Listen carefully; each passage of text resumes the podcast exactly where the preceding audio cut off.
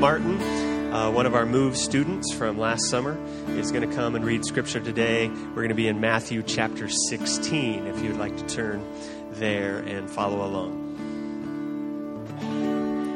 Today's scripture is from Matthew chapter 16, verses 13 through 18.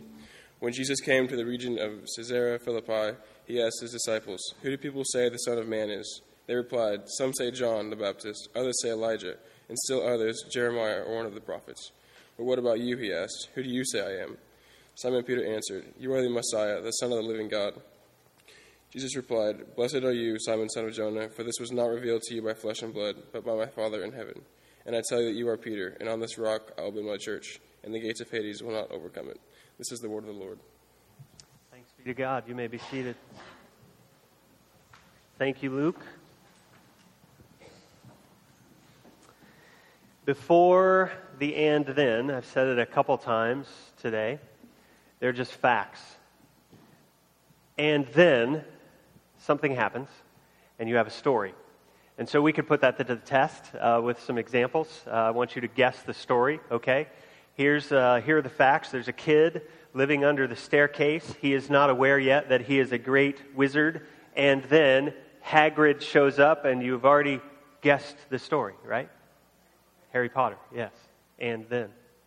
Or, how about this? A nerdy teenage kid is trying to navigate life, and his high school class goes on a field trip to a science lab, and while he's going by, he gets bit by a radioactive spider, and then.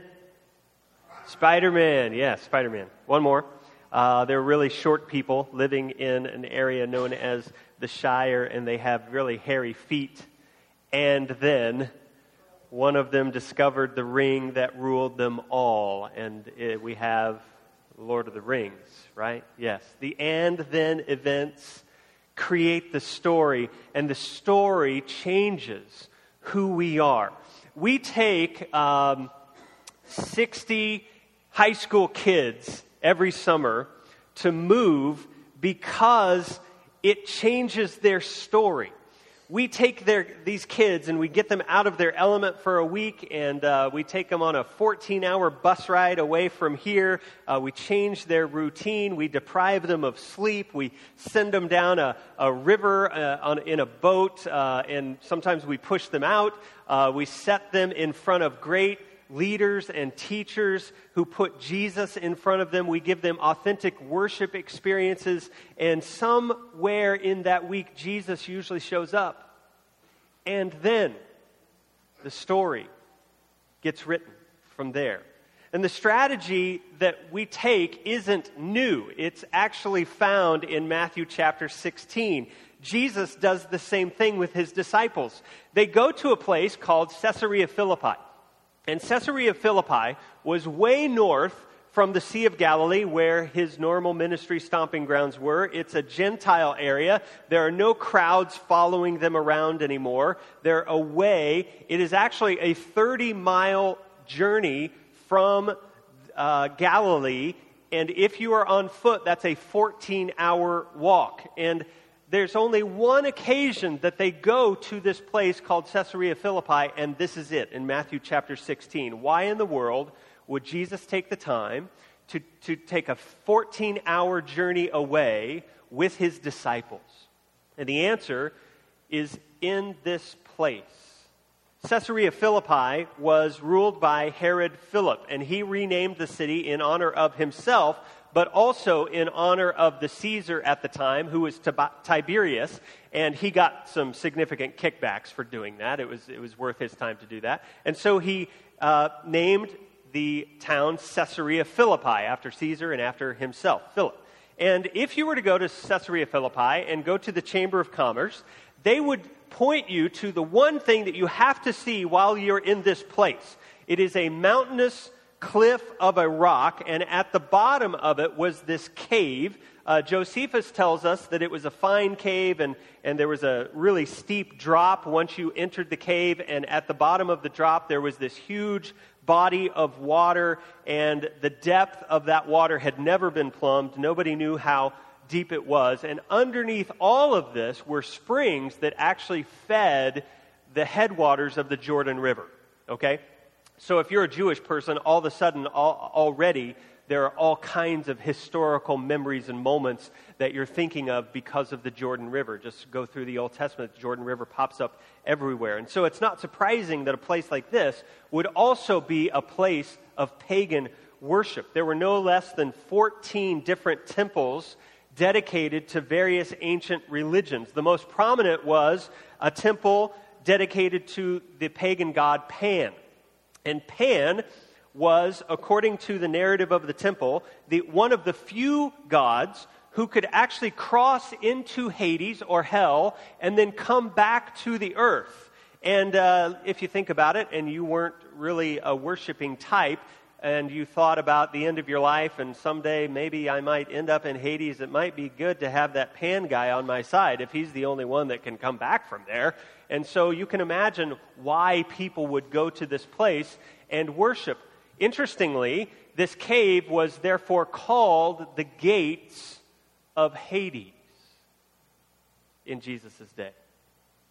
One more attraction that would have been there would, be, would have been a massive white marble temple that was dedicated to the Roman Emperor Tiberius Caesar and to actually all of the other Caesars, because in the people's minds, uh, for sure, the Caesars were gods. They were like sons of men, and they were worshiped as if they were gods. And so I have a picture of this place in Caesarea Philippi. You can see the rock bluff there and the cave and um, the headwaters of the Jordan River.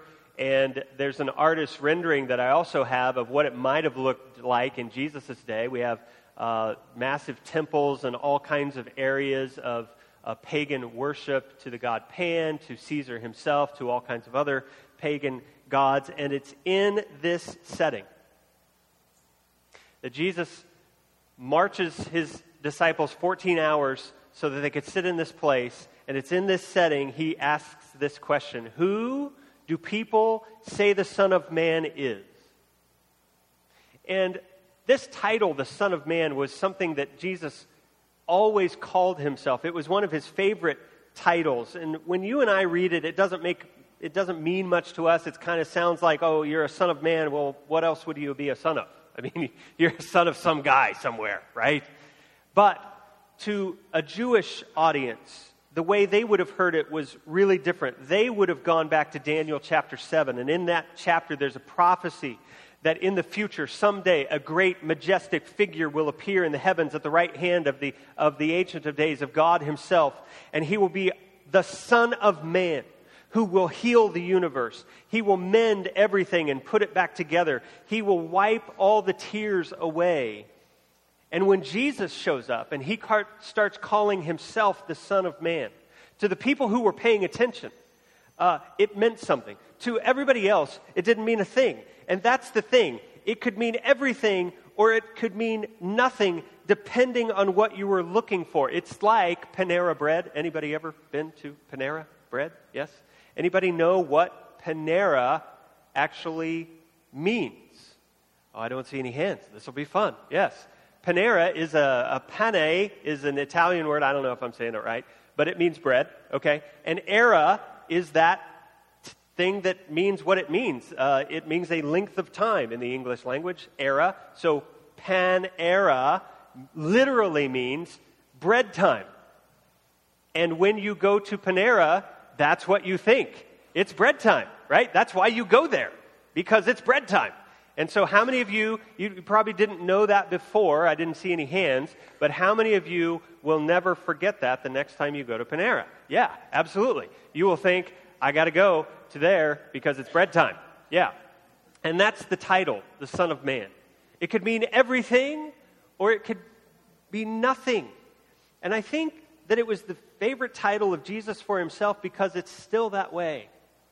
People who aren't looking for a Savior because I'm doing fine on my own, thank you very much.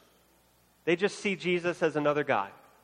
They just see Jesus as some great, good teacher or somebody we should emulate. Maybe he's a good example for us. If, if that's all he is, good luck with that. But to those of us who understand that we need something, to those of us who have come to the end of ourselves, to those of us who have looked at all of our goodness and our righteousness, and we've concluded, you know what, it's not enough. It's not nearly enough. To us, Jesus is everything we've been looking for. He's either one or the other. And so, to his disciples, he's asking this question Who do people say that I am? And their first response is, Well, the people out there, uh, some say that you're like John the Baptist, some say that you're like Elijah, some say that you're like the prophet Jeremiah, and all of those prophets were, were very high on people's lists. They had very good standing, and so uh, the public perception of Jesus was very high. But at the end of the day, it's easy to say what everybody else is saying. That's why yesterday all you heard was, oh, Oklahoma State should get into the tournament. Because that's easy to say. Everybody wants to say that right now. It takes real guts to stand up and say, no, Oklahoma should be in the tournament. No basketball fans here? Okay, all right, all right. It's easy. It takes guts to declare what we really believe. And this pivotal moment is a no going back moment. Jesus is asking, what do, not, not what do the people out there believe about me? What do you? What do you believe about me? Now, there were lots of other confessions before this little trip up to Caesarea Philippi in Matthew chapter 16. When they first met Jesus in John chapter 1, a few of them called him the Lamb of God. Somebody actually even called him Messiah way back then. Um, when they're all in the boat and Peter gets out of the boat and walks on the water and then Jesus calms the storm, they say, Truly you are the Son of God. In, in John chapter 6, they say, You are the Holy One of God. It's not as though they have never confessed these things before. But this confession is different because Jesus asks for it. The others could have been just emotional responses to maybe a great miracle or maybe wishful thinking on this part, on their part. I hope that you're the Messiah. But this one, Jesus asks for Who do you say that I am? And remember where they are. It's a very dramatic picture. Here's this Galilean who's homeless and penniless, and he has 12 very ordinary men around him. And at the moment, the religious authorities, 14 hours journey away, are plotting to kill him and destroy him because he's a heretic. And he stands in this place that's littered with temples of uh, pagan gods. The Greek gods are represented there. The history of Israel is represented there with the Jordan River. Uh, the Caesar is, is worshiped there. Uh, the gates of Hades are, are there because uh, that's where they were seemed to be located or deemed to be located. And he stands in this place and he looks his disciples in the eye and he says, Who do you think that I am. And William Barclay says this there are a few scenes where Jesus' consciousness of his own divinity shines out with a more dazzling light. It's as if Jesus deliberately set himself against all of the background of the world's options. You can worship all of these other things, and I'm going to put myself in the middle of them, and I'm going to ask you, what do you think about me? What do you think about me? Peter, Peter. Simon is actually what the text says. Did you notice that? Simon Peter pipes up. And he's Simon Peter in the text because he, of course, he's Simon. He's one of Jesus' disciples. He's kind of vacillating at times. He's always kind of moving around. He's always changeable. He's, he's never really constant. At some points, he's just flat out cowardly. But also, at the very same time, he's Peter. He's brawny, he, he's bold, he's willing, he's strong. He wants the team to win, and he wants to help the team win in any way he can help them. And it's really hard to tell in Scripture exactly when Jesus changed his name. In John chapter 1, when they first uh, meet Jesus, there's an account of Jesus meeting Simon and saying at that moment, I'm going to call you Peter from now on because that's what you're going to be. in Mark chapter 3, there's a list of the apostles, and they go through and they come to Simon, and there's this little parenthetical note that says, and he was called Peter. And here in Matthew chapter 16, Jesus decidedly gives him the name Peter, and it means rock. And he does so because of the way Peter answers. Peter answers for the 12, and he makes this declaration. When he got out of the boat, and said, Jesus, if it's you, come ask me to walk on the water. And he walked on the water. That was a display of trust, no question. But here is another clear display of trust, and it's no less significant. Here, Simon has thought about what he sh- should say. He, he's weighed the situation, he's putting together what he knows of this man in front of him, Jesus. And he's thinking through the implications of his statement, and he realizes more than ever that no one who wasn't God himself could have done the things that Jesus did. God himself is the one he's been following. God alone walks on water. God alone can take a few loaves of bread and feed 5,000 people. God alone can heal blind men. God alone can cast out demons. And he realizes he's been following God himself. He's been taught by God himself. And he articulates this on behalf of the group. And this confession that he makes is the piece on which everything else rests. And he says this we get it. The reason that you're able to do all of these things is because you are the Christ, the Son of the living God. Now, it's doubtful that Peter could explain with any kind of theological accuracy the statement that he just made. At the end of the day, the statement that he was making was this Jesus, you are the king that I will give my life to. In the middle of all the other options that I've got behind me, you are the king that I will give my life to. I believe that you are the Christ, the Son of the living God. And that confession that Peter makes is still the confession that we make. And it's still the confession that a lot, uh, most of us in this room have made. It's the confession that we need to make every day. And so I'm going to ask you to confess with me once again. If you've made that confession before, would you just repeat after me? I believe that Jesus is the Christ, the Son of the living God. Who do you say that Jesus is? Jesus makes that the question. He makes that the and then moment for his disciples. And the rest for Peter is the story. And the rest for us is the story. And what kind of story will be written because we are willing to say, Yes, I believe that Jesus is the Christ, the Son of the living God. Peter gives his answer.